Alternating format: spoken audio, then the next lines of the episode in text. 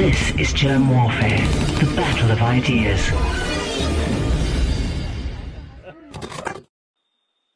Uh, Mr. Chairman, this is Dr. Hodkinson. I just want to let you know I'm standing by. Oh, okay. Well, we would love to hear from you. The floor is yours. Thank you very much. Um, I do appreciate the opportunity to address you on this very important matter. Um, I'm, what I'm going to say is lay language and blunt. Um, it's counter narrative, and so, so you don't immediately think I'm a quack. I'm going to briefly outline my credentials so that you can understand where I'm coming from in terms of knowledge base in all of this. I'm a medical specialist in pathology, which includes virology. I trained at Cambridge University in the UK. I'm the ex president of the pathology section of the Medical Association. I was pre- previously an assistant professor in the Faculty of Medicine doing a lot of teaching. I was the chairman of the Royal College of Physicians of Canada Examination Committee in Pathology in Ottawa. But more to the point, I'm currently the chairman of a biotechnology company in North Carolina selling a COVID 19 test. And I might, you might say I know a little bit about all this. The bottom line is simply this there is utterly unfounded public hysteria driven by the media and politicians. It's outrageous. This is the greatest hoax ever perpetrated on an unsuspecting public. My name is Jerm. This is Jerm Warfare, the battle of ideas. Do you still do you still maintain that same view? I don't change a single word. Period. This is nothing more than a bad seasonal flu with certain nuances.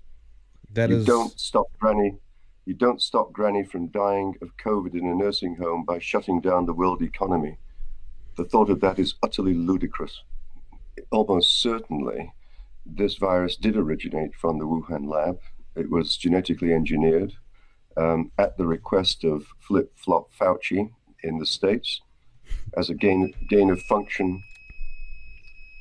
I apologize for the noise. No, it's fine. Please Um, go on.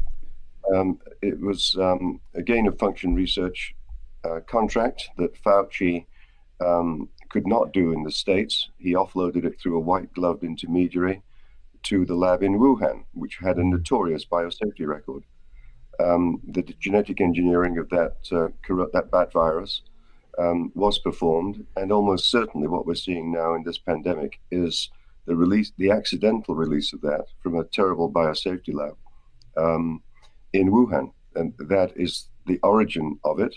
And of course, Flip Flop Fauci's fingerprints are all over the continuation of this madness, um, namely the, the mandates and the vaccines and the vaccine passports, and more than anything, perhaps the monstrous debt that's been um, that's been caused by by this whole episode.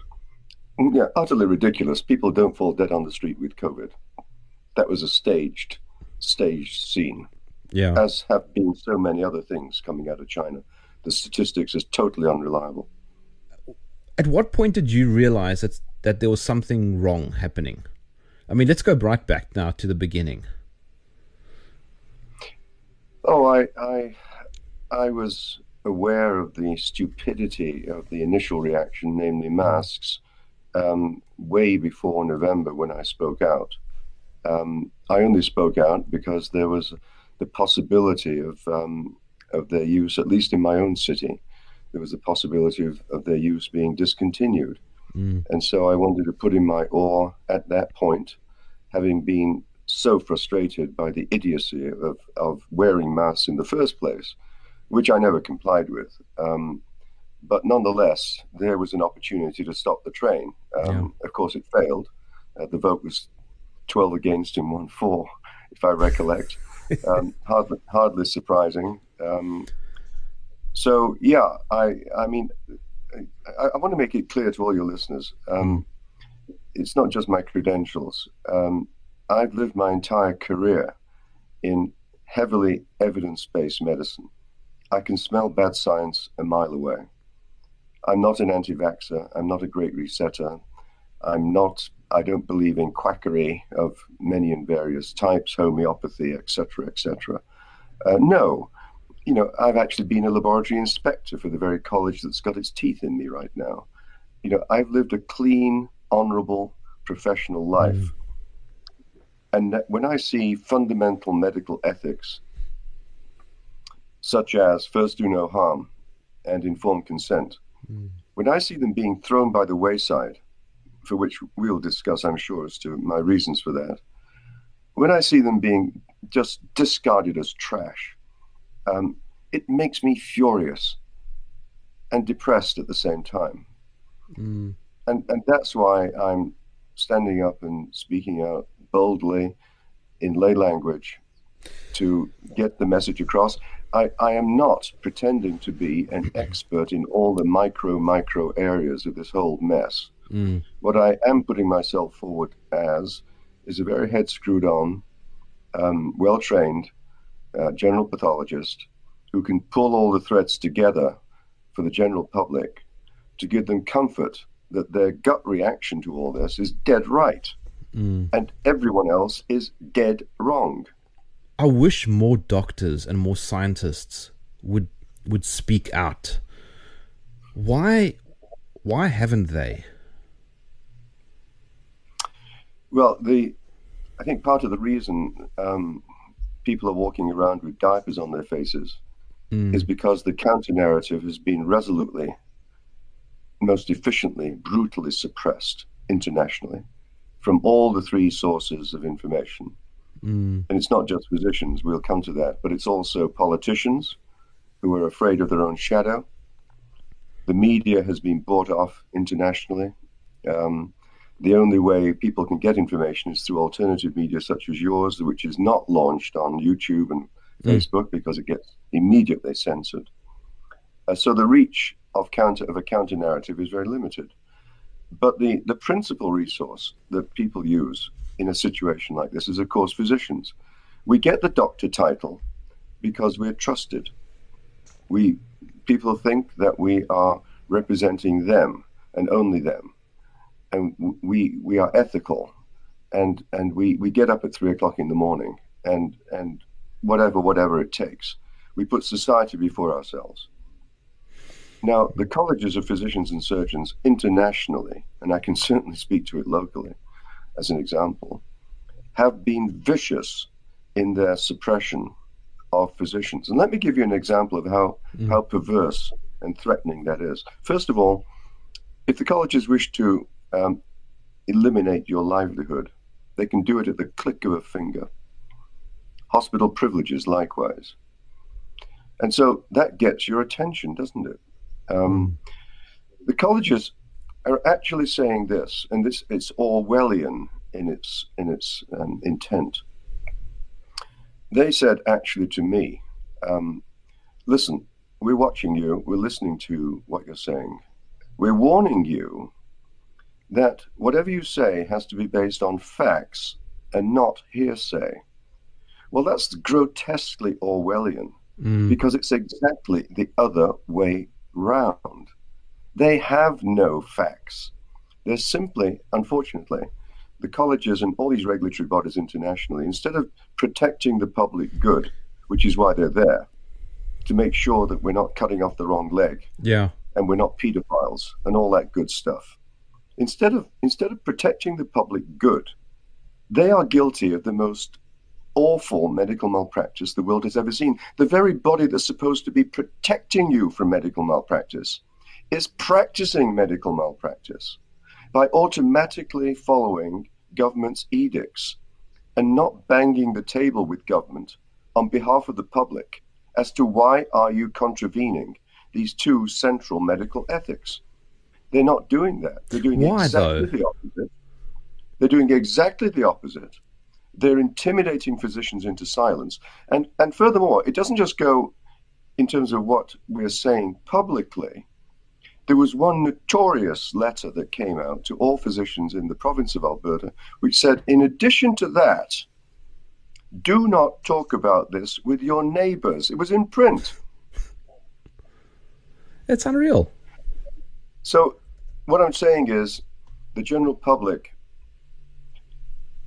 have been denied access to any counter narrative. In, and one of the central things, of course, they're being denied is the reality that this vaccine is experimental mm. and by any definition, in terms of standard medical practice, unsafe. And yet you see billboards everywhere using those that word with four letters, safe, mm. with no qualifications whatsoever. Where, whereas, whereas they know from traditional um, protocols for the introduction of vaccines or any medicine for that reason, that there are substantial um, trials done with all kinds of investigations over a significant period of time, virtually none of which have happened with this vaccine, which was particularly needed because of the unusual nature of the technology. And not only was it introduced mm. rashly, recklessly, but if you're doing that, then you should make damn sure that you have in place a monitoring system to determine what are we doing here? Mm. Are we hurting people? They did not do that. It's still not in place. It's all voluntary lay reporting for billions of doses of an experimental vaccine that are going into mm. all age groups, particularly vaccine. children, as I am talking to you now. Yeah. And that's, that's okay with these people. Well, I, I'm putting my standard in the ground and I'm saying, you know what? It's damn well not okay. In fact, it's medical malpractice of the most grievous scale. Do you think there is a silver lining? Oh, yes. The silver lining is behind a cloud. Um, it's called the sun. When the sun comes up, we'll all start making vitamin D again. And it'll be a powerful booster of our immune system. Um, what used to be called the season of coughs and colds is now being recognized as the season of vitamin D deficiency. But no, th- this this will run its course as um, viral infections always do. Um, how it presents in the fall is another story. Um, but it will disappear, um, not because of the vaccination programs. No, not at all. Um, the politicians are going to be beating their chests and saying, "See, we wrestled it to the ground for you, aren't we? Great! Please vote mm. for me in the next election." You know, all this, all the horrors that we caused were mm. necessary, mm. and and now you've been stupid enough to take this vaccine by the billions, um, developing what they called as herd immunity, which would have otherwise happened the natural way. Um, yes, yes, we're going to take all the mandates off now because you useful lot um, have been so stupid along the way, and we're your savior. Look, let, us go through these issues mm. one at a time, if I may. Yeah. There, I'll, I'll start off with a general statement. First, read my lips. There is absolutely no basis in medical science, no consensus whatsoever for any of these ludicrous mandates. Mm including masks, social distancing, travel bans, and lockdowns. Let's deal with them one at a time. Masks. Do you think if masks were effective, we'd have used them in every flu season? Flu season? Of course we would. The reason we didn't is very simple. They don't work. Mm. Even Flip Flop Fauci has said so.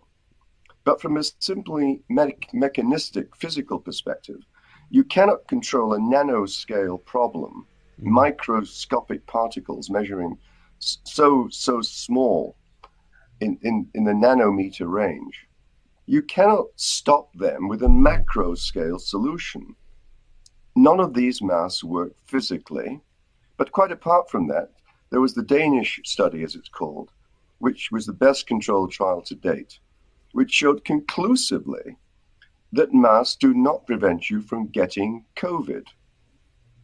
Masks are only worn for two reasons.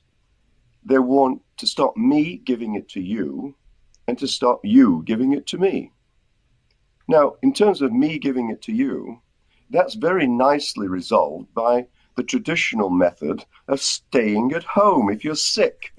you self quarantine. We didn't need government to tell us anything.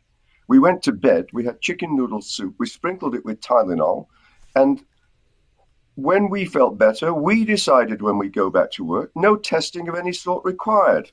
And it worked beautifully, didn't it? Yeah. And along the way, someone brought us chicken noodle soup, and we gave it to them. We knew that was likely to happen.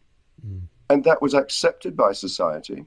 And it built natural herd immunity, the normal, natural way, to the whole virus and not a bit of it, and safely because it wasn't some experimental vaccine. On the other side of the coin, of protecting me not getting it from you, um, as I said, masks, first, of all, don't work. Um, but secondly, um, you know, in previous years, when we saw someone coughing and sneezing, we tended to stay away, didn't we? Uh, we, you know, you know, you know Yeah. we, we used our head, you know, which politicians think we can't have screwed on anymore. Um, you know, it worked very well. You know, we didn't touch the shoulder of someone in front of of the, the lineup in the grocery store and said, "Excuse me, um, would you turn around, please, and um, cough in my face, or let me suck your nose?" No, we didn't do that. We did not do that. Yeah. We kept we kept away. We did not visit Granny in the nursing home, Mm. And that was as per the Great Barrington Declaration. Focus protection, of Yeah. course, was was all that was needed. So let, let's talk about um, social distancing. These new words that have crept into the English vocabulary, social distancing. You know, Yeah. it, it's it's you can't think of a more divisive word than that. Well, we now know that this virus doesn't just spread by droplets from people coughing in your face, which of course never happened anyway. Um, it spreads principally by aerosols. Mm. An infected person is breathing in and out, and that virus gets aerosolized into the general environment, into every aisle in Walmart, um, even if no one's walking down there. And it's a roulette game of life, like it is crossing the road. You don't know if you're going to get it or not. So get used to it. Risk in life happens. And no politician, despite their breastbeating, can stop you from all life's risks. We take those on ourselves. Mm. So they should stick to their knitting and get their goddamn faces out of our lives because we're perfectly capable of managing these things totally by ourselves. With certain nuances this time around, with, with older people in nursing homes, and we, and we can come to that. Travel bans, by the same token. Mm. If masks don't work and there's aerosolized in the plane, what's the point? What's the point?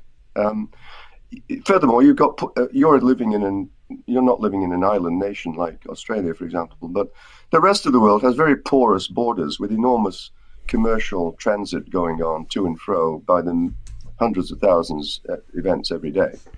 Uh, you cannot close borders. Yeah. It's utterly it's utterly impossible. That's a fiction of you know some politician's sense of grandiosity that we can you know stop this virus at the border. I mean, give me a break. You know, they they haven't they haven't a clue what they're doing. And then finally, lockdowns. Lockdowns are the worst of the lot. Lockdowns have never been tried in medical history as a way of containing a pandemic. In fact, in history, what we've done in medicine is, you might say the obvious, we've quarantined the sick. We've never quarantined the well. We've never done that because, hello, knock, knock, just maybe it doesn't work that way. So we've gone to the extent of shutting down the entire global economy on this farcical concept Mm. that you can control this virus. So politicians have to get their minds around this fact. In 2021, modern medicine, with all its sophistication, is totally impotent at controlling this pandemic.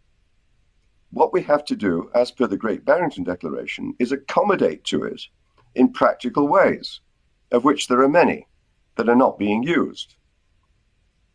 They're dreaming in technicolor.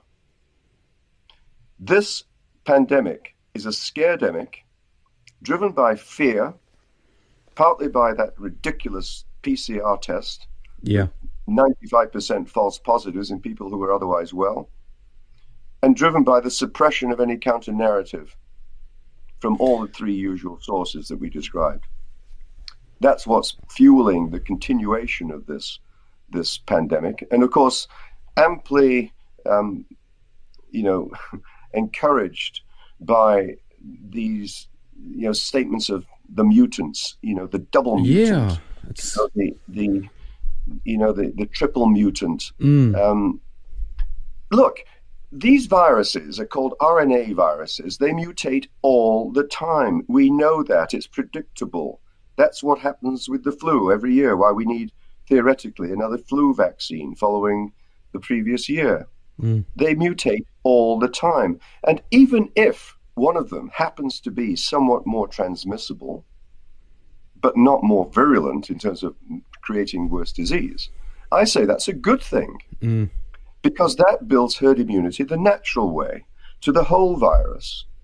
It's cheap, it's immediately available, and it, it, it's the way we developed herd immunity normally. To deny children, the toddlers, uh, to deny children seeing facial expressions is to deny them a very important part of their upbringing, mm, nonverbal, nonverbal communication. That, that's, that's atrocious. mm, That's, but the it, it goes beyond that with the vaccination.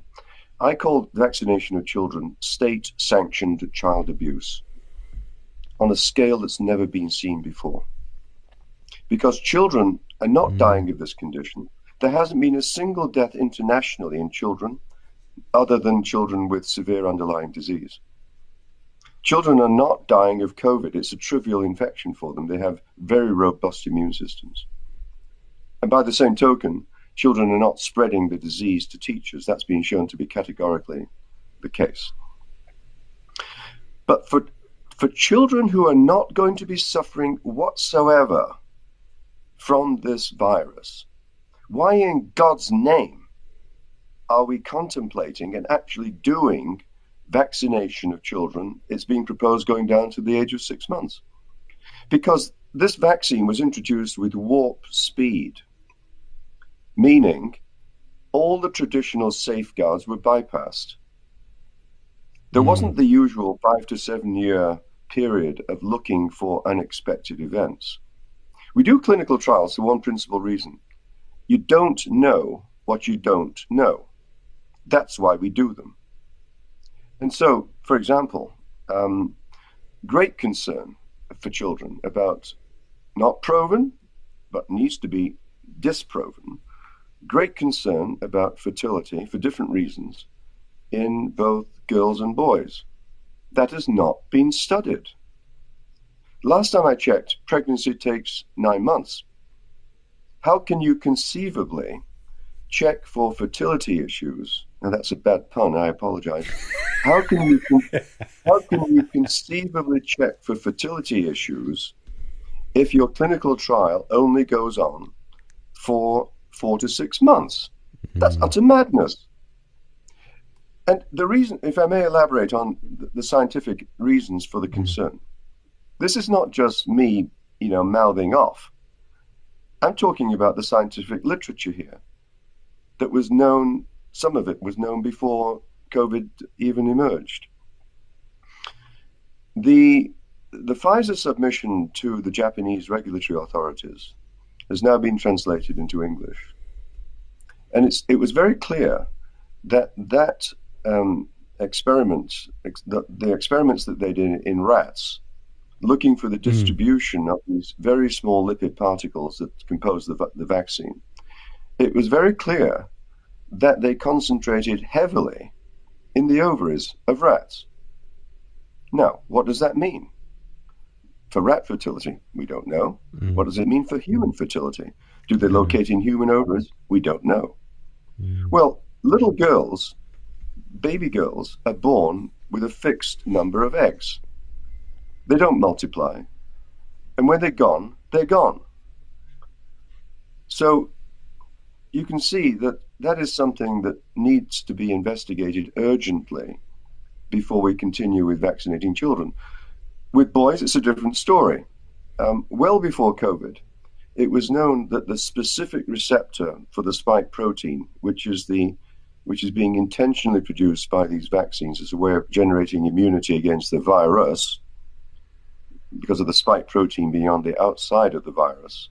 The thought is, of course, that by generating the spike protein in the body by this genetically engineered um, particle inside each little lipid particle, um, the thought was that if we can create the spike protein, make the body produce the spike protein for us, that the immune system will then react against mm. it and create immunity. That was the thinking behind the vaccine. Well, and, and the entry for the virus, by the way, into the upper respiratory tract, the way it gets into the body with a typical COVID infection, um, that is through the ACE2 receptor, ACE2 receptor, which is which lines the upper respiratory tract. Yeah. And that's how the virus gets in. But we're talking here about the vaccine. Now, the spike protein um, attaches to this ACE2 receptor wherever it can find it.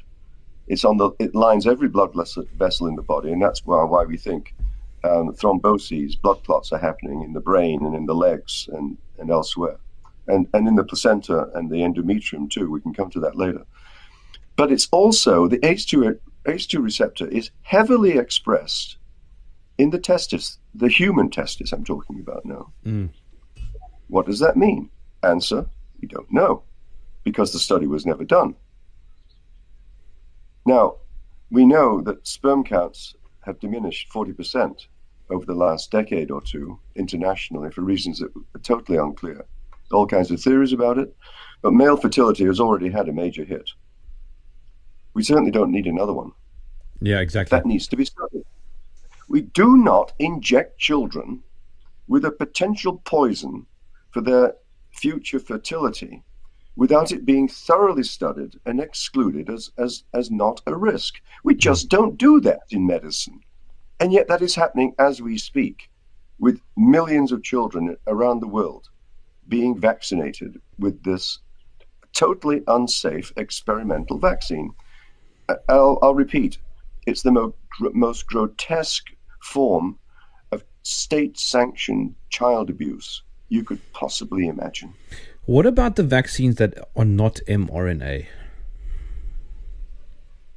Such as Johnson and Johnson, I think. Traditional vaccines use some form of modified um, pathogen, virus, or bacterium. It was made to be something that would stimulate the immune system but not create the infection. It might have been live or attenuated, as as we say uh, or it might have been a dead, um, a dead particle, a, a, a, something that could not replicate in the body. Um, that's how we normally um, develop vaccines. Um, it takes an awful long time. Um, this time, of course, with the RNA virus, um, they were able to bypass a lot of that by doing this very sophisticated and very clever um, I have to take my hats off to them in terms of the sophistication of this vaccine. It's it's in, it's an, it's a scientific miracle what they achieved, mm. um, providing it doesn't produce terrible effects which need to be shown to be absent. So, you know, I take vaccines um, that have been shown to be relatively safe, worth the risk. Uh, I take them all. Um, vaccines are, are, a tremendous asset to public health. Um, I'm not an anti vaxxer, mm.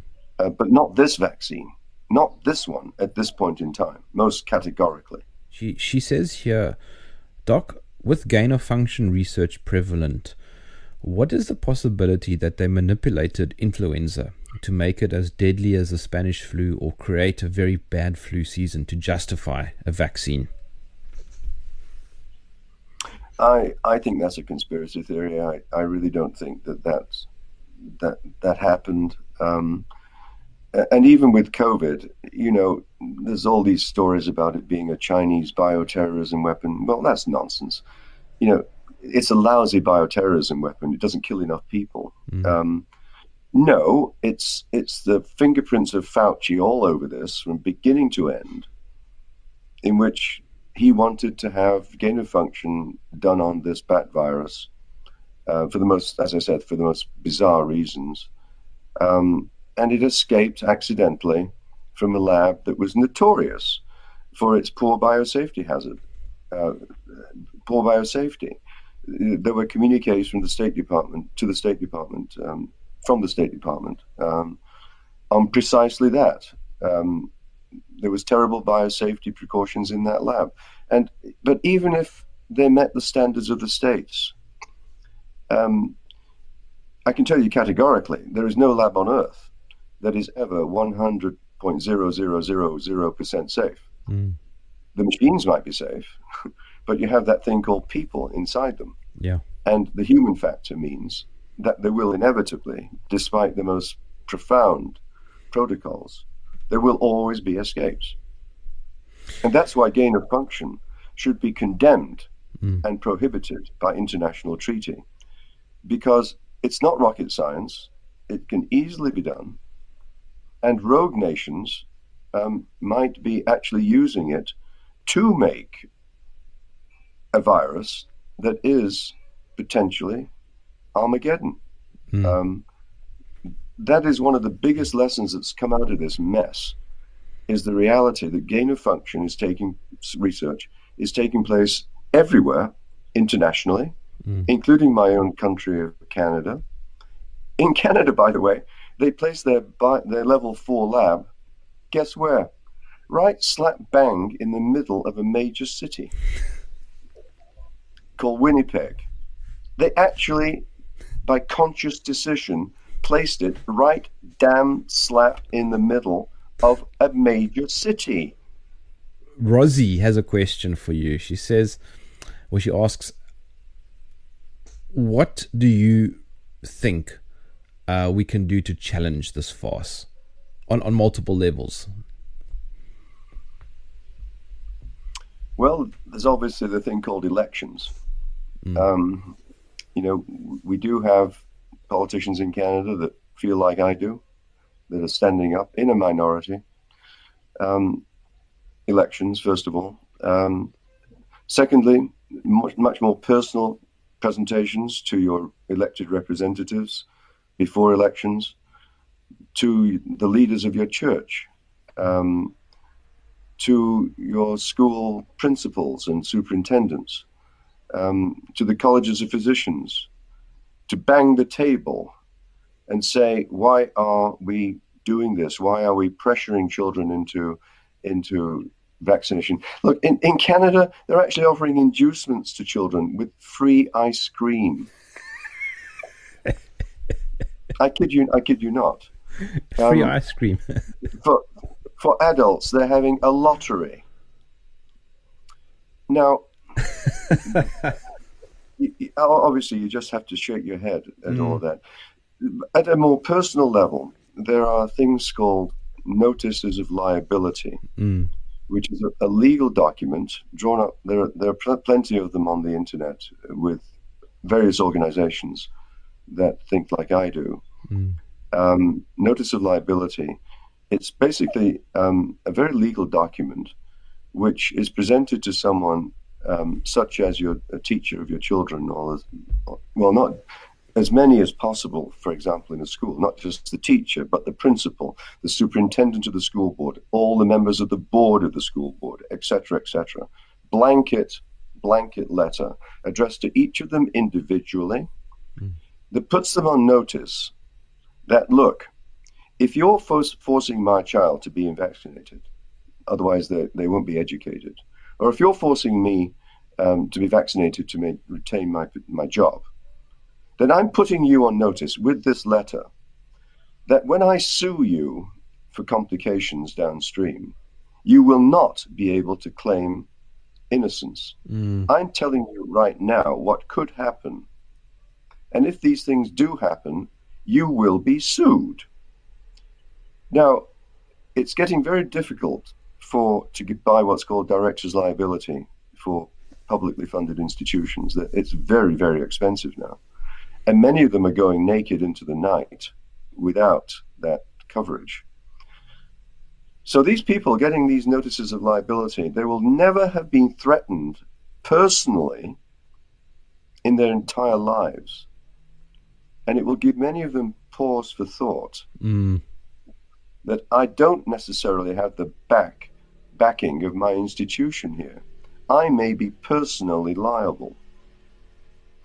Beyond that, um, vitamin D uh, is a powerful boost of the immune system 5,000 international units a day, plus 50 milligrams of zinc.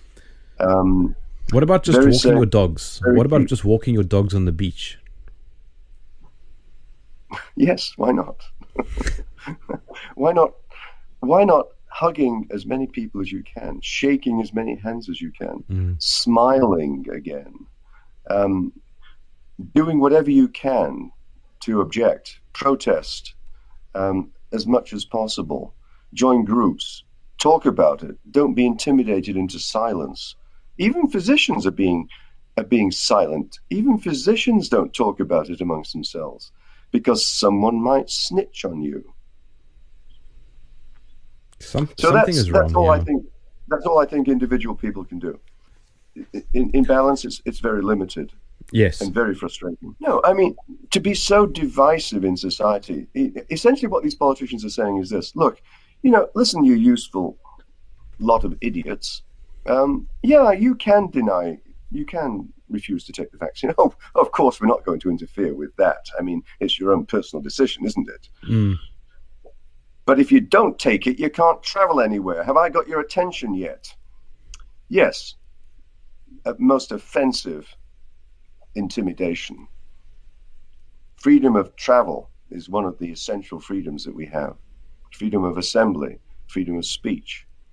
Um, these are all being trampled on by these idiots trying to control us with totally arbitrary measures. It's it's almost as if this is now the deadliest pandemic we have ever experienced in human history. The way that they've carried on, is it? Not at all. it makes me scream. It's nothing worse than a bad seasonal flu.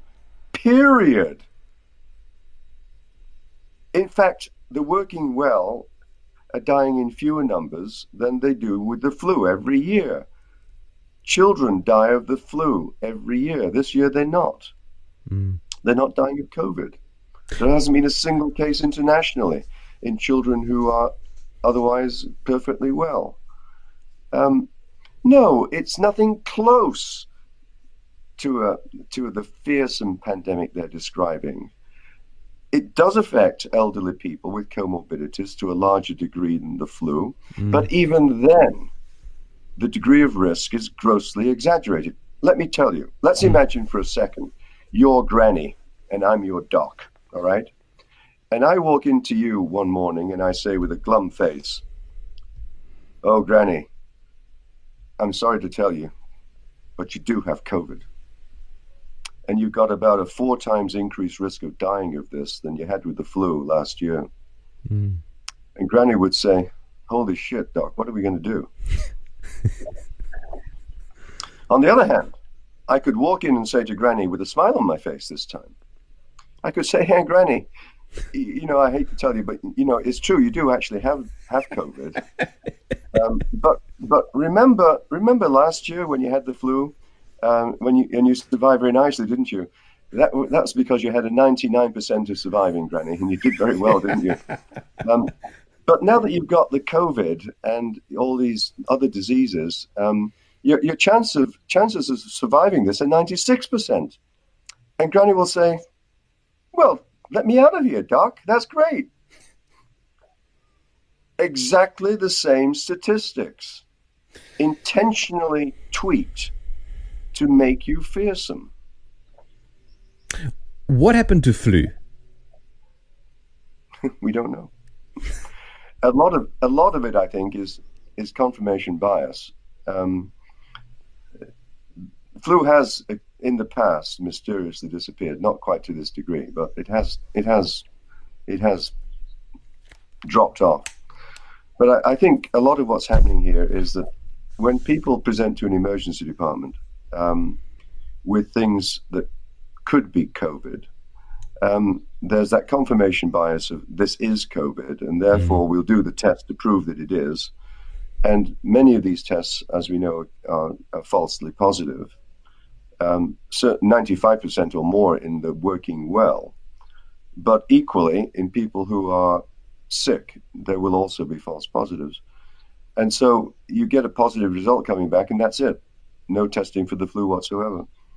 So there's mislabeling, I think, of a lot of people going on that probably do have the flu, uh, but because of a false positive test at the point of presentation to hospital, um, that's the label that gets put on them.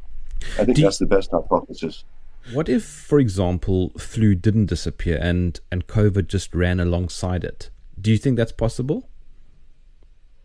Oh, I think it is still out there. Mm. I, think we're just missing it because of mis- misdiagnosis and confirmation bias. You, you know, let me put it this way viruses don't fight between each other. Right. They don't duke it out, you know, and and decide that, you know, I'm going to be the pandemic this year and you're not. Yes. And, you know, they, you know, they, they don't do that. Um, I have another question for you. Um, if flu, for example, turns out to have also been here alongside COVID, that logically then would have made COVID to have been vastly less severe if people were missing flu. Do you think that's a possibility also? Well, you know, it is vastly less severe than is being claimed Mm. because of the the temptation to label people of dying of COVID instead of dying with, with COVID. with COVID, yes. you know, we we have, you know, uh, sadly, at, at the end of life, we have people hanging on by their fingernails because of metastatic cancer, severe heart disease, heart failure, whatever. And the old man friend typically comes along with bacterial pneumonia and takes you away. Mm. Um, we, we can't stop that. Um, just because someone on the cusp of death happens to have a strand of RNA virus in their nose does not mean, underlined in neon, that they died because of COVID. Yeah. And there many, many of these deaths are being mislabeled. In fact, the, the, the reporting of deaths due to heart disease and cancer have dropped off dramatically. well, as a pathologist, I can tell everyone listening categorically COVID does not cure cancer. It's almost as if, Doc, we've gone back backwards in time by a few hundred years. Uh, It, it's it's it seems like we've gone back to the 1700s. Well, we certainly have, in, with respect to the authorities ignoring science. Mm. You can go back further than that to Galileo, can't you? You know, uh, I mean, science is being trashed here Mm. by idiotic politicians who think that their future election chances depend upon how macho you can be to show that we've wrestled this to the ground. There's strong evidence now that hydro- that ivermectin and to a lesser extent hydroxychloroquine, but both of them are effective. There's strong evidence. Um, Tess Lawrie has written the definitive study on that, um, with showing overwhelmingly from, as a, from, a meta-analysis of all the studies that have been done that ivermectin is very effective at minimizing symptoms and, and in speeding recovery. Um, that's been shown to be the case. What, what that highlights is the utter hypocrisy here of the authorities. Out of one side of their mouth, they're saying, this is an emergency. Mm. This needs emergency authorization of a vaccine. Totally unsafe, but because it's an emergency, you have to take this vaccine. That's unsafe by any measure. And out of the other side of their mouth, they're saying, but you, to the doctors, they're saying, you are hereby prohibited under risk of losing your license. Have I got your attention yet? You may not prescribe ivermectin or, hydro- hydroxychloroquine. Agents that have a, an incredible safety record. This is not an unsafe product like the vaccine. It's very, very safe. It's been used for many years, billions of doses. So you can't have it both ways, politicians, anyone listening. You can't say it's an emergency on the one hand that for which you're being forced to take essentially uh, a very unsafe vaccine, and at the same time prohibit physicians viciously from prescribing agents that could well be very effective. And for that reason, they are killing people. Mm. Not, not only that, but what happens when you go to a hospital and you have COVID like symptoms and you may even have a positive COVID test? What do they do? They check your oxygen level, and if it's not um, too low, they'll say, hmm, you're not sick enough to be admitted. Why don't you just go home? Well, the subtext there is go home and come back when you're blue. Because no additional treatment while you're at home is being prescribed. In fact, it's being prohibited. Mm. That's called medical malpractice by the state, by these medical officers of health. Absolutely. Is it not so gut wrenchingly pathetic? Mm. The very essence of humanity and, and ordinary life has been so brutally undermined by Mm. these idiots internationally. Not being able to hug people, shake hands, meet, have dinner parties, Mm. um, go to graduations, funerals, um, not have your education interfered with, um, not having your business go bankrupt, despite having put your life savings savings into it, a Mm. family business, um, and oh, it, it goes. It's the most grotesque episode in human history. Oh, but it's it's totally scientific, Doc. Didn't you know? you see, you see, that's why it's uh, we're laughing here, but it, it, that's why it's so Orwellian. I have a T-shirt that says COVID dash eighty four. Yes. Um, it's so Orwellian what's Mm. going on. Up is down, black is white, truth is being distorted, um, facts are being ignored, um, hearsay is, are being called facts. Everyone is copying everyone else to suppress liberty, Mm. every type of liberty the right to assemble, the right to travel, the right to work, the right to get educated. Mm. Uh, and- it's become a the healthcare systems have become one disease systems. In front of you, there is a crystal ball. What do you see? I see blood in the gutter.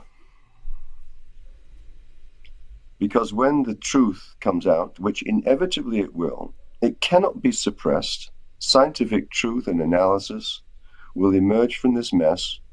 I suspect books are being written by investigative journalists as we speak that will describe that in chapter and verse. Reputations will be slaughtered.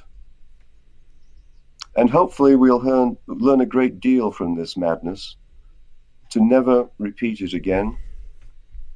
I'll say finally one thing in closing for Mm. everyone listening.